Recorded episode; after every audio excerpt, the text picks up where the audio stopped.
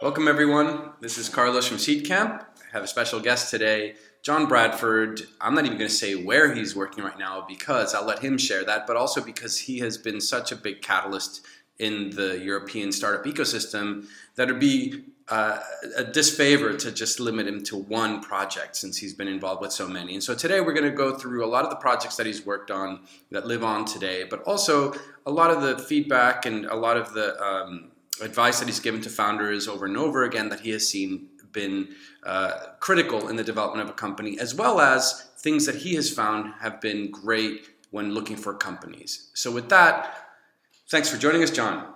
Thank you for inviting me. And uh, as you know, we'd like to start with getting to know the person behind the, the, the, image, and, and that usually starts with college. When we were all at our most awkward point in life, I had hair, you probably still have hair, so you're all right. Where did you yeah. come from? What did you do? What was your background? I had I had even more hair. So um, this is a very long time ago. I'll not say how long, but if you if you looked at LinkedIn, you'll figure it out really quickly. Um, I born and brought up in Belfast. Um, was born the same year as the Troubles started, which really does date me. Um, and in the late 80s went to university in Bristol. So Bristol's made up of two sorts of characters, those that are just glad to get there and those that have got a massive chip in their shoulder because they didn't go to Oxford or Cambridge. Uh, late 80s, end of the Thatcher years, there were lots of students driving around in 3 Series BMWs uh, drove up and down the M4 uh, to Surrey. Um, I turned up in my Bon Jovi haircut, uh, long permed hair. I think there are some things to be glad when it comes to not having digital cameras at a certain part of your life. I think there's about two pictures of me with a really bad mullet. Uh, and um, actually, inherently uh, hated um, university. Look, I enjoyed it at the time, but somebody asked me, do I know anybody from university? I technically only have one person I've ever kept in touch with. Um, and actually, we were just touching on, just about to touch on the story a few minutes ago. Um, Bristol University, after 25 years, eventually found their student records and decided to call me and sat down and started talking to me about uh, would I be interested in giving some money back? I said, 25 years later, you kind of haven't done a particularly good job and and I already I, I already do charity. I do angel investment, so I dismissed him very quickly. And and actually, if I have a university to be thankful of, um, I think uh, a few people know I live in Cambridge, and Cambridge has done me very well and have supported me in a lot of the things I've done over the last uh, five, ten years. So. And, and some of the things I plan to do going forward will be much closer to Cambridge, hopefully. So what did you do? What was the first job you did after college? Then, like after you graduated, what was the first thing you did? I worked as an. I qualified as a chartered accountant. I uh, worked for Arthur Andersen. Uh, that wasn't my fault. It was somebody else's. Um, for the best part of the '90s, uh, worked in London, worked in Melbourne, and then came back just before the turn of dot com.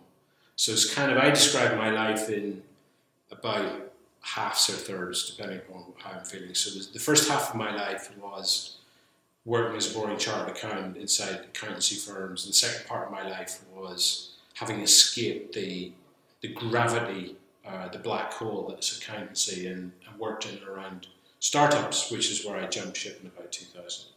But it, what you know, accounting and, and startups today, I think every single industry has some intersecting point with startup community. But back then, like you know, even when I was graduating from college, you know, there was like jobs that were very much expected. You know, lawyer, doctor, engineer, accountant. And it wasn't necessarily obvious that you would end up in the startup world. How, how was it that you started making those two worlds uh, intersect for you, for yourself? I think I think I've I, I follow Dave McClure closely, and, and there's a kind of a pattern which is very similar that I see with Dave, which is I sort of was like a fish out of water for the best part of 10 years of my life. I, I almost went and did this job because I had to, um, and there really weren't other options available to me. Um, but as time has gone on, I've become much more comfortable in who I am and what I can be. Um, and I've almost found a job that fits me. And so one of the big things I talk about when I do accelerators is nobody should take 20 years to figure out what they're good at. And unfortunately, I took 20 years, which basically means I got to do a lot of stuff in the next 20 years of my life. Um, so, look, I think it's a real shift and it's a really positive shift, which is one does a degree and then one doesn't have to go to into a corporate lifestyle, whether it's accountancy or law or banking. I mean, banking was the big thing at the time I was around. Um, being having having those options, I think, is a really positive thing. Uh, having said that, it's interesting. I would argue that there is some value in the discipline of working for a larger organisation before one jumps in completely into a startup. And so I spend a lot of my time advising people to go and find really interesting Series A, Series B startups that are in their growth phase and actually teaching people a different way of working, but in a structured fashion, which is high growth and interesting. Mm. So, what was that first startup gig that you did then? What was that transition, fully transition from accountancy into startup? Uh, I joined uh, a company, I was employee number six uh, as the financial director, otherwise known as CFO. Um, the irony is, it's a long story and I'll try and keep it short, is it was everything you would expect of a dot com in 2000. Uh, the two founders, one, they were both at Harvard uh, on um, scholarships. Uh, they had written this thesis about the inefficiencies in the B2B sector around paper industry. Um, one went off and joined Boston, one went off and joined McKinsey. After about eight weeks, they got really bored of watching their friends leaving to start a startup, so they decided they'd start a startup. This is the 1st of December 1999. They went to uh, an investor or a bunch of investors and said, We need $10 million. And the investors came back and said, What would you do with 20? And so they went through and doubled all the spreadsheets and said, That's what we'll do. And suddenly, miraculously, the market was twice as big. Um, Actually, can I pause you there? Yeah, go for it. Because I would argue that we're seeing some of that today. And now that you, you've lived through that once, and you, yeah. know, you might have seen some of it flurry up again in 2005 6 before yeah. 2008 happened. Yeah. What do you What do you think of that? Um, are we Are we kind of currently in a situation where you're seeing some of those early kind of situations happen, and and is it does does additional capital like that actually mean that you have more of a war chest, or are you setting yourself up as a founder for completely uh, irresponsible use of cash because of the fact that it's there? Let's try and have a longer conversation about that because I think the current market conditions are really interesting, and I think eh, for those, it's now January 2016. There's actually a weird thing which is, I think has happened over the last almost 120 days. There's been a shift underneath all of this. To put this into context, we ultimately raised $20 million on a pre-money of $40 million as a seed round. So anybody who thinks they're doing a big seed round at the minute ain't seen anything compared to the madness that was 2000. Um, the, the dot dot dot of that story was we raised a ton of capital. We went from zero to 75 people in 14 countries in six months. We then fired half the people, um, which went down to 30 in a single location, and then three months later went bust. Mm. there is a very well known, and to avoid embarrassment, uh, VC in London who runs currently a Series A fund that was part of that funding team. Mm. Um, and and that was just madness. I mean, it, the, the, the nice benchmark I've seen people play around with is what's the percentage of money compared to GDP, but also the other more interesting one is what is the number of internet connections vis-a-vis today versus 2000, and and they are profoundly different. But what's also interesting is a lot of the the, the business, not models, but the businesses that were being thought of in 2000 have actually come around again 10, 15 years later when there's much more infrastructure, better infrastructure to build those businesses on the longer term. Which is actually quite encouraging. We said it wasn't complete madness, but the way it was being funded and overestimations in the market were completely over. Mm. And I think if we see something in today's market, it's that people are very over over optimistic sometimes in the short term versus the longer term problems. And we should talk about that later. Uh, and part of that might be I, I've got an interesting thesis around that around fintech as well, which is uh, it's really fintech is a really big and interesting market, but it doesn't come quickly to people. And there was an interesting article over the weekend. We said something to the effect of is venture capital the right approach to fintech? I think it is, but it feels more like it should be patient capital Mm. because you don't do MVPs in fintech. It's like, oh, guess what? Nine times out of ten, it worked. The tenth time, who knows? Yeah. It, you you don't get any uh, forgiveness on the edges. Yeah. No, financial services, different uptime expectations. Correct. All right, so if we go back to sort of the, the, the now somewhat um, frustrated Jon Bradford post this explosion 2000, what, what, what came after that? Yeah, I mean, it was. I've. If if there's one trait I do have is I'm a master of none and a tradesman of many. So in the intervening period, let's say there was another ten years, I essentially worked in startups, early stage startups. I did a bit of corporate finance for a period, raising money for startups, and then I kind of played in the very shallow end with a regional venture fund in the northeast of England. So in this interim period, I'd gone from London to Oxford to London and then ultimately to Newcastle, having met my wife, and we were starting have to, to have a family. Um, went to Newcastle, and as I regularly say to people, I didn't know anything about car building, I didn't know anything about shipbuilding, and I didn't do call centres. And I went, oh crap, what am I going to do with my life? Um, there was a little bit of regional funding and venture funding and really tiny funds going on. And I uh, stumbled into running one of those funds, which deployed about a million pounds a year, check size about £150,000 over five or six checks. Um, and I worked with a number of different people to kind of reimagine what a Y Combinator or a Techstars would look like in the northeast of England, which caused huge amounts of hilarity at the time, which was how could you even possibly think about doing Y Combinator in Middlesbrough? Um, What, what year was this? this, oh, you're going to ask me hard questions. I think it was 2009. 2009. Is this Yeah. a difference engine? Was this This was a difference engine. And ironically, the best startup technically I've invested in uh, was in Middlesbrough in 2009, which was, uh, and everybody will know him now by a different brand, which was uh, Basti, uh, Bastian Lehmann, who started originally a business called, I think it was Kuvalu.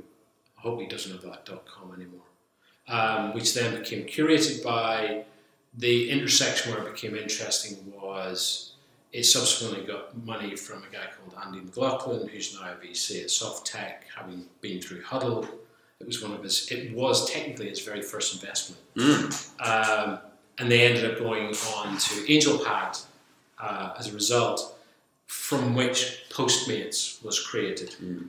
So uh, the the data point, which was really interesting, was technically I invested twenty thousand pounds into that business for eight percent. That I'm estimating, and I have no data to prove this, but my guess is that that investment at twenty thousand pounds is probably worth about five million pounds today. Mm. Uh, fortunately for him, he was smart enough to acquire back his eight percent for twenty thousand pounds the day after the program ended because it was a public funded uh, venture, Yeah. and so they were just happy just to get the money back. Yeah. And unfortunately for them, that organisation that acquired the money back no longer is in existence, so they don't have to explain why they passed on a five million uh, surplus Yeah. for their investment. Um, but what does all of that mean? It sort of means I, I inadvertently stumbled on this idea which Seedcamp had been playing around with and had done really well in London, that actually the combination of little bits of money but the right sort of support actually could have a meaningful impact and it didn't have to necessarily exist inside London. If I had done what I'd done in London, nobody would have thought twice about it. It was the fact that it had been done in Middlesbrough was the thing which suddenly people sat there and scratched their heads and went, oh, this is a bit weird because it's definitely not the environment. Um, it was the, the, the way one provided support that was interesting. So, how many companies did end up going through the difference engine? Who ended up going through different sides. And The biggest one was Basti, which ultimately came out as Postmates several years later. But how, how many total? Total. It was nine teams. nine teams. Okay. Yeah. And then when when did that move on to? When did you move from there to Springboard? When when, when did you start that? So that program was shut down by the Conservative government. Uh, well, it shut down everything north of the Watford for Gap uh, as it came into power. Um, because it was perceived to be successful, a bunch of angels came to me and said, Can we do this again? At that point, I said, I don't need to do this in Middlesbrough, I'll do it somewhere else. Having spent the greater part of my life in London, I didn't want to do it in London. So I agreed that I would do it at Cambridge. The irony is, of the 10 teams that went through the programme at Cambridge, which became Springboard, and was supported by Neil Davidson, who had originally done the original Springboard. There's a few blogs about that. But essentially, there were 10 teams, only one was from Cambridge, nine were from elsewhere. And the irony is that 10th team from Cambridge now is in London, um, which I find deeply frustrating at the time and still do, which is Cambridge is not perceived and really doesn't hasn't built its digital chops, so to speak, the way Old Street has. Um, I, I personally find it really annoying that Cambridge, on a public level and a perception level, doesn't feel like it's punching above its weight compared to what it might have done historically. Mm. I, I said that to somebody recently, and they, they looked shocked, but they were from Cambridge. So you've helped over the years start many different uh, programs, not just in Cambridge, not just in Middlesbrough, but also in Lithuania, and Poland, and Holland, and Canada, and Moscow, Bulgaria, Estonia, and what what learnings do you have if, if, if let's say a regional policy lead or a regional fund were trying to sort of start something?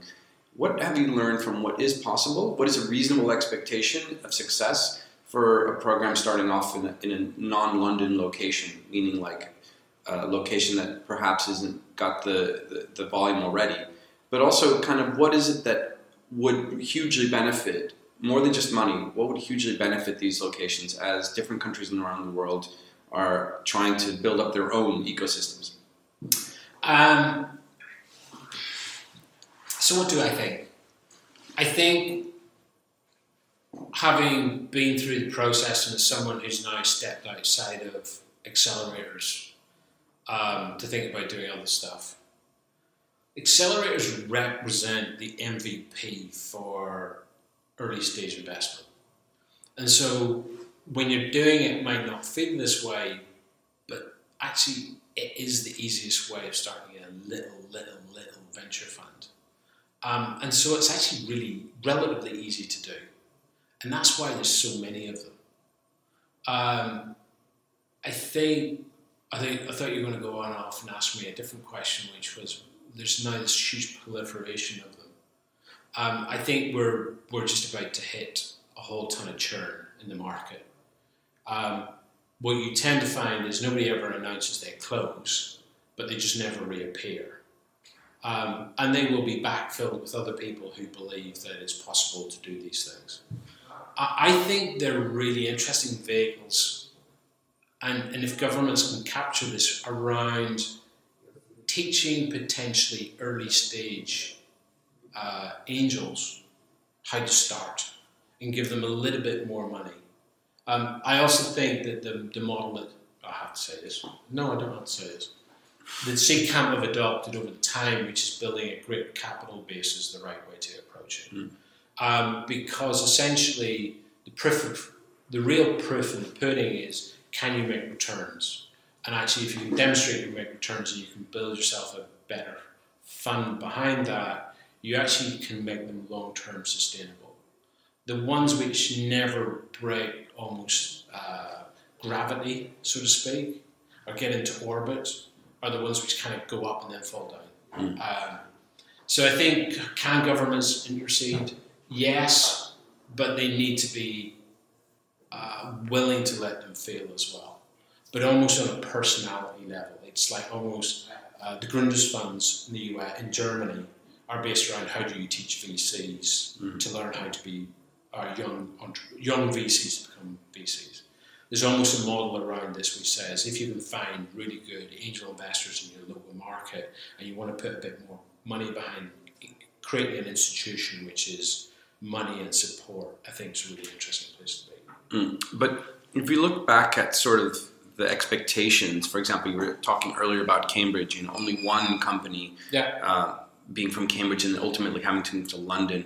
If you look at kind of what people said about Middlesbrough, what is what is the thing that would make those locations as in, in your view, what would make them stand out as hubs of their own, or is it something that you know they, that certain locations around the UK, but maybe not so much the UK, but also abroad, that they just have to come to terms with like what their strength is, and then promote the, the companies to move to geographies like Silicon Valley, where maybe the growth really comes from.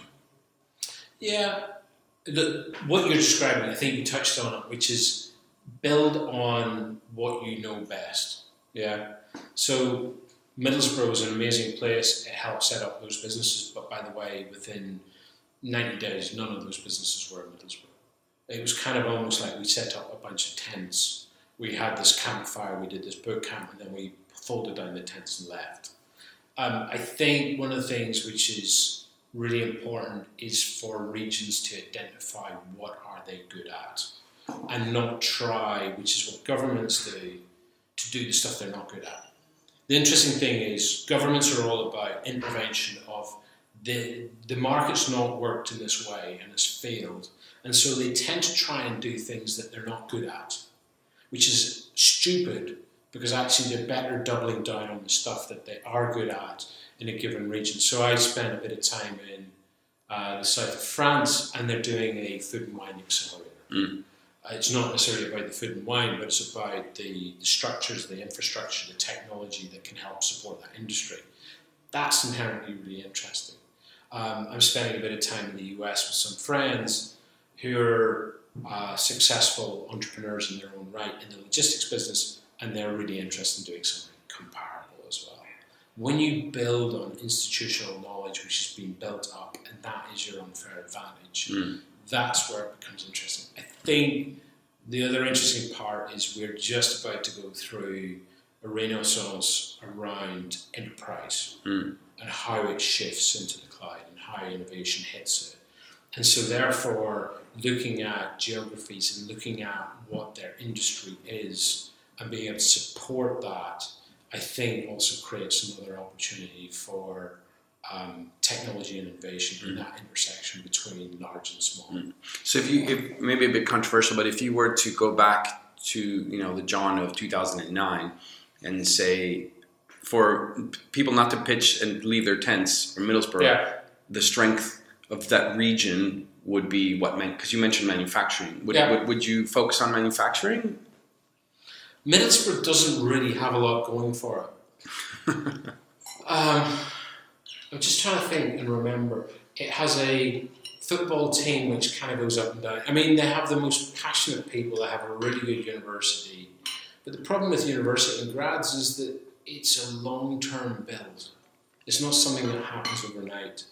Um, I had the good fortune of I had government money which basically said we've got a hole in the system, we want you to fill it. Mm. And I filled it temporarily, but as soon as I had gone, it was gone.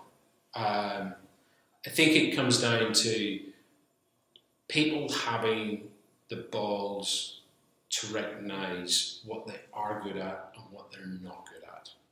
And I think government doesn't like admitting what it's not good at, and the stuff it's not good at, it tries to almost fill the hole up.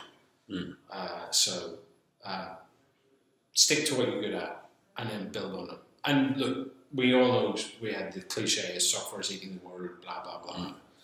But it essentially still comes down to the as enterprise comes on, as the world fundamentally changes, I'm hugely bullish about what the impact of technology is going to have over the next 10 years. I think it's going to be the most incredible change. Now, there's going to be uh, over enthusiasm in the short term and it's going to go up and down along the way. But in 10 years' time, we won't even be able to comprehend like, Mm. what the world looks like compared to it is today. And that is happening in many different geographies and in many different sectors and many different industries. Mm. And that's the really exciting part to me about Mm. what the next 10 years represent.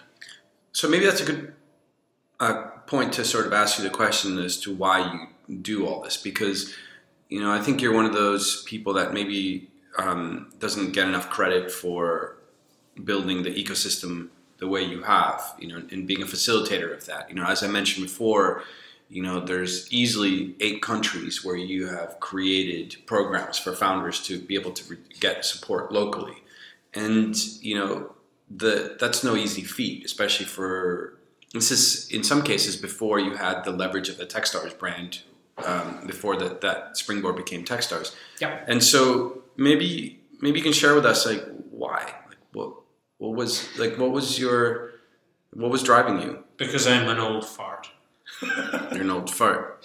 Yeah, um, I, I have this view which is uh, depending upon which side of 40 you are, you think of the world in different ways. I think you become much more conscious of, wouldn't use the word legacy, or more about what you leave behind when you have kids and you're of a certain age. And and actually, this this be completely honest, I'm not actually very good at startups, but I'm really good at. I describe myself as I'm not a very good athlete, but I'm a pretty good coach. Yeah, and actually, if you look back at history, there's not necessarily a direct correlation between the athletes and coaches. They they different persona. Um, also, the one thing I've had the good fortune of is I get to hang out with really smart people. But actually, all the things I've helped start are infrastructure. So if I look at F6S, it's a piece of infrastructure to help support the wider uh, entrepreneurial community. If I look at what Robin's done, amazing job with tech.eu, to me, I look at it as a piece of infrastructure which is necessary uh, for the tech community in Europe. And, and actually, the staff, so I've just recently joined Central Working co-work space. Guess what? It's another piece of infrastructure. Actually, there's something inherent about me that actually gravitates away from. I don't want to pick one given startup in a given sector because it feels like really cramping my style, or it feels really high risk. I tend to think of stuff in functions rather than in, in verticals, if that makes sense. Um, but all of that is coming back to that notional idea of I feel that I want to be impactful. One of the things I've been working through in my last kind of six months as I've come out of Techstars is working out what I want to do next. And actually, I've come up with a framework which has no function in it. And the four key criteria are have fun, make money, work with the smartest people I know, a dent in the world. And that can cover off many different attributes. Um, I just love helping people. And if you wanted to go full circle, maybe that's because I was born and brought up in Belfast. I was born and brought up in a community which was rife with violence and sectarianism and and and the number of opportunities which existed at that point in time were very low. And so I kind of look at this as like I just feel like a kid in a candy shop. It's like how many people can I help in a day? Actually, I don't know if you feel this. This is quite interesting. If you ever sit through a meeting and you talk to someone and they help you more than you help them, I feel pretty like upset about that. Because like I, sh- I feel like I should be helping you more than the other way around. It's almost like this gamification of like helping or giving forward. Uh, but and and I think there's a whole generation which are now in highly influential places uh, Reshma Sohoni, um, yourself, many other people who've been at this a while. But the reason they've been at it a while and the, way, the reason they're still here is they're good at it and they have helped provide support. So I think a lot of what you see is a demonstration of those that have actually put the effort in at an early stage without necessarily an obvious form of reward at the other end. Mm. On a on a less serious note, uh, for those of you that are are on audio and obviously have not seen Jon, he doesn't look like he's over forty. I would say he, he looks like he's thirty five. Um, I've I've lost I've lost about a stone and a half. You do look I, like you've lost weight since since I stopped Techstars. I've stopped having beer. I've stopped eating pizza. wow, you know you, de- you definitely look. Like I had to I had to find something to do since I, I stepped down. So you have to fill. It's almost like yeah. I describe it like an addiction. Like everybody in this arena is has some form of mad addiction. It's investment it's starting businesses, and so you kind of you know that if you're an alcoholic, you kind of have to take up smoking. Yeah. You have to swap one addiction for another. So my wife hates me at the minute because I've been losing weight because I've been just like completely fixated about what I eat and exercising. And so I really, really need to find a job to do. Yeah, no, he, Jon's wearing two fitness trackers on his on his wrists. I know. I see why. He's obsessed about his health right now. Um, well, th- talking about health, uh, the health of a company is, is is something that you know as investors we look at to to invest, and you know as we mentioned, you, you've worked with so many companies over the years, um, not only in your role as, as a CFO and being inside and seeing what it takes for a company to scale, and then what would cause its ultimate demise, but also all the investments that you've done over the years of Accelerator. Let's let's jump a little bit into sort of the things that you have seen be the success factors and failure factors for startups. Now I know that every time we are on a panel, you you go on about team, team, team. Yeah. But let's unpack that a little bit more. Yeah. Um, what what um if we start off with just team and then we'll go into the other functional areas. Yeah. What are the things that you've seen succeed and fail so that founders who are listening to this can determine like their likelihood of being either direction on the basis of their team. So I'm going to sort of ask you a question as well at the same time. Hmm. Is I'm going to answer this, but as someone who who spends a lot of time thinking about the decisions they've made, um, as investors, we spend a lot of time thinking about the decisions we've made, positive and negative is trying to ensure that one has some level of honesty reflecting upon those decisions. And it's really hard to explain that to somebody who doesn't make decisions, but essentially, or makes investments, is does one in retrospect see things that were there or weren't there, or does one create a framework of how you make decisions based upon what you think the right and wrong results were? So I'm, I'm pretty obsessive. I have theories around some of those statements, and most of them are cliches. Um, and there's reasons they are cliches is because actually more often than not they happen. The thing you start with is there's always the exception to everything. Yeah, I start with that. What I've learned around uh, teams, what do I know about teams? I think what's really interesting is I've almost switched across from everything has to be about team, about the people who put come together to start. Everybody knows that there has to be a business guy, it has to be a sales guy, there has to be a tech guy, um, or gal. Sorry, um, that's a, a, generic statement. Um, but what's really interesting is over the last few teams that I was working with, I actually found an interesting um, affinity towards single founder businesses that have a capacity to like almost weave a magic over early employees and convince people that they wouldn't necessarily join join a business for a single founder.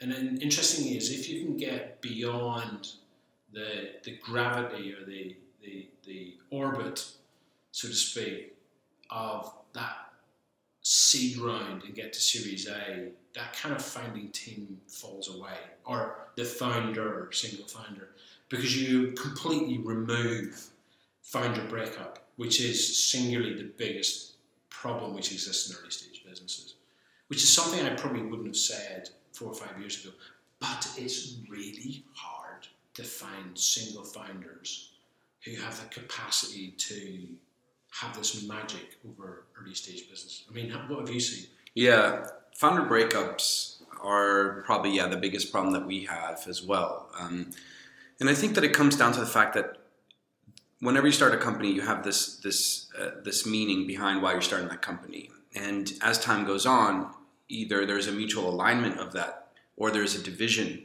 between the, the founders as to what the ultimate purpose and meaning of the company is and the role that that person has in it.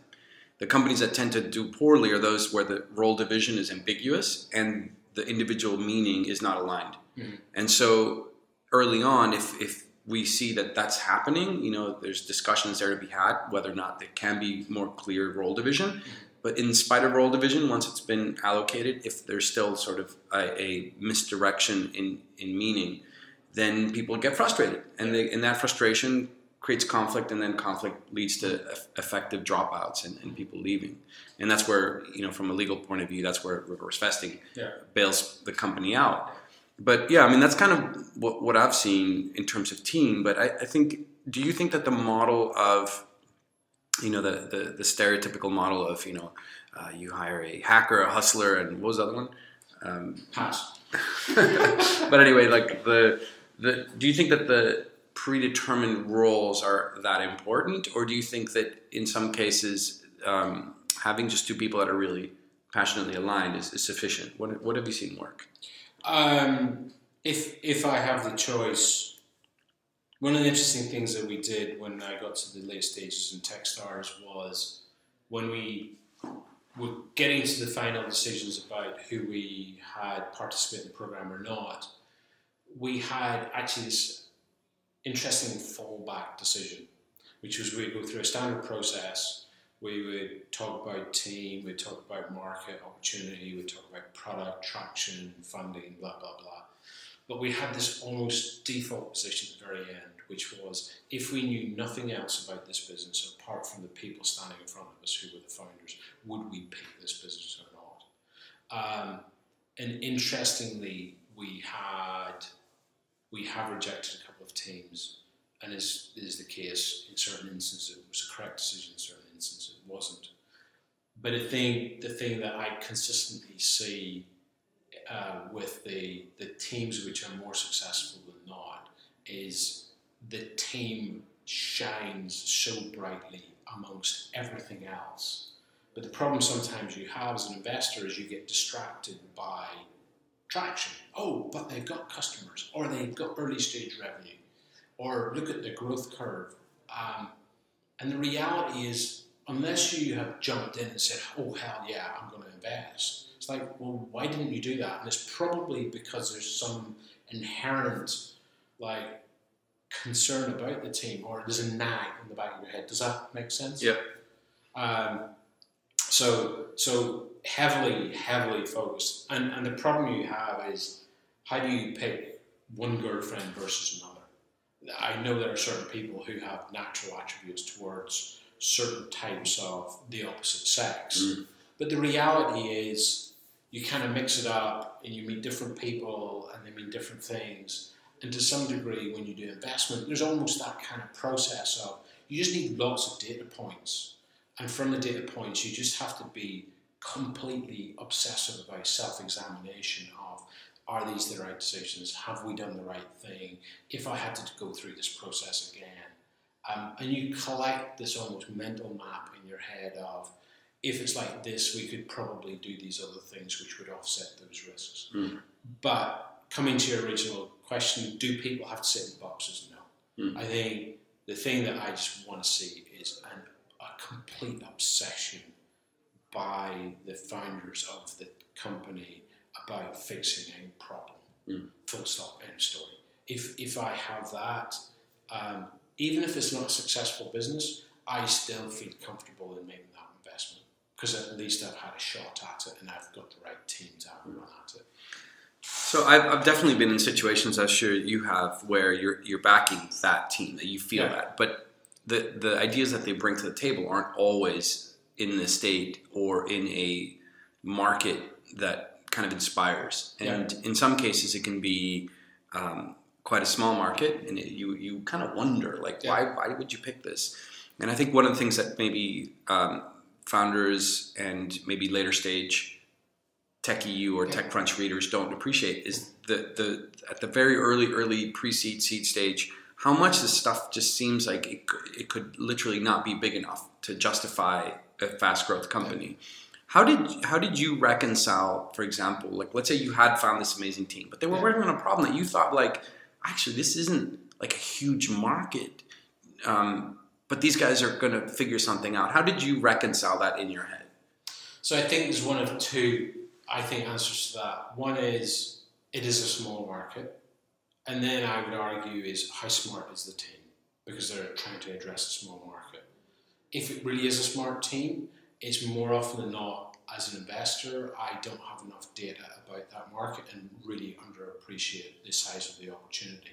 And we can see this, and you can probably see this on, on days when you bring mentors in, is they sit down and go, I didn't think this is a big issue.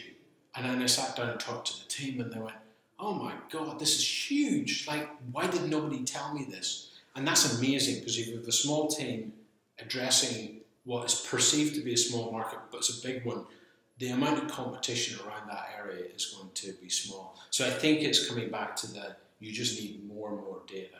Um, I don't. It's not often I see a smart team addressing a small problem. The ones I really like, and I had a few of those quite recently, was entrepreneurs that have been through, done something before, had a modest exit, enough to pay a mortgage off, but not enough to live off.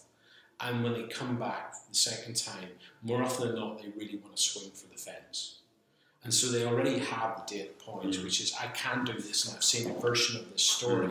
I haven't played it out the same way, but they tend to be, I think, a little bit more aggressive about. And so, and, and in that process of being aggressive, there's equally a much higher chance that it may not succeed. But I mean, you know, there's a lot of founders out there who perhaps don't necessarily go for something that's a small market, but it will sometimes jump into markets that are highly competed. You Yeah. know, I was meeting with another founder the other day.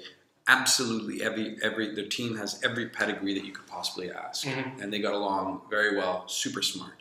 But competing in a market where the sales cycles are very very long, um, early stage, you know, meaning that they were not necessarily raising enough money to be able to deal with Yeah. traction at that long sales cycle, and at the same time, in a space where like there's a lot of substitutes that companies are using, and as a consequence, like not only are you trying to sell them on this, you're trying to convince them off of something that's Mhm. free or Yeah. cheaper to something that is better for them, but you know there's some convincing there.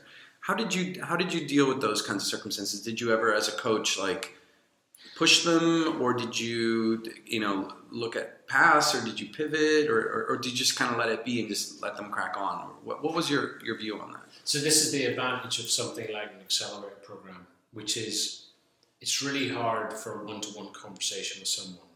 Um, however, if you've gone through a process by which you've spoken to 25, 30 people on the same subject matter with different backgrounds and different points of view, and the conclusion at the end of that is constantly, you shouldn't do it this way, you shouldn't do it this way, you shouldn't do it this way, kind of is just almost brute force attack rather than a pincer movement. I mean, I have the advantage if I sweep in behind and go, guys, do you really think this is a great idea? Mm. And what have you learned through the process? And have you ever seen a situation where like 25 people have said, don't do this, and then the founders did it and proved everyone wrong? Um, I'm just about to have one of those teams do that. Oh, really? But actually, interestingly, I um, uh, the, the, the entrepreneur is amazing, and part of that was he wasn't articulating the problem. It's kind of he had spent a lot of time doing customer development and just couldn't tease out exactly what he was doing, Mm. and it was um, I could probably say. So it's a guy. It was called Kimono. I think it's now changed its name, and I went through two programs ago, and it's essentially Slack for enterprise. Mm. So Slack's amazing at small teams, up to about 15 people, but try to deploy it to an organization with 200 plus, it kind of just collapses in a big motion. Um, and and he really struggled to explain that the, the team, the dynamics of the product had to be different from a large organization from a small, or it's much easier to do it in that Mm. respect.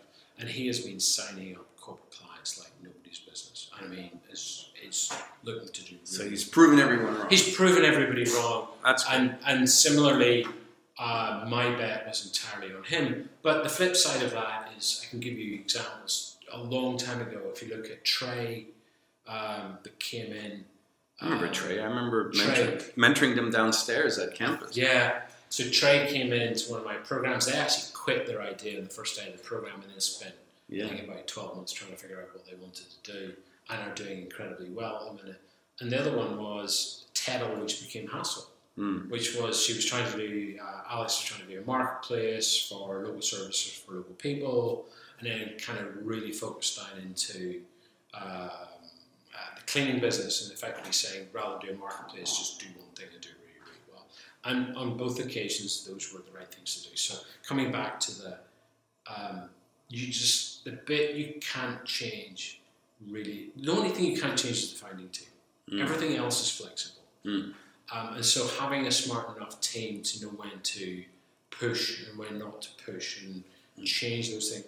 And and you have to as an investor be able to give up one's rights around that and allow them to go through the decision making process. Your job is to help provide as much support and data and coaching and network, but ultimately you are still relying upon the founder finding a way through. It's not your job, it's their job. Mm.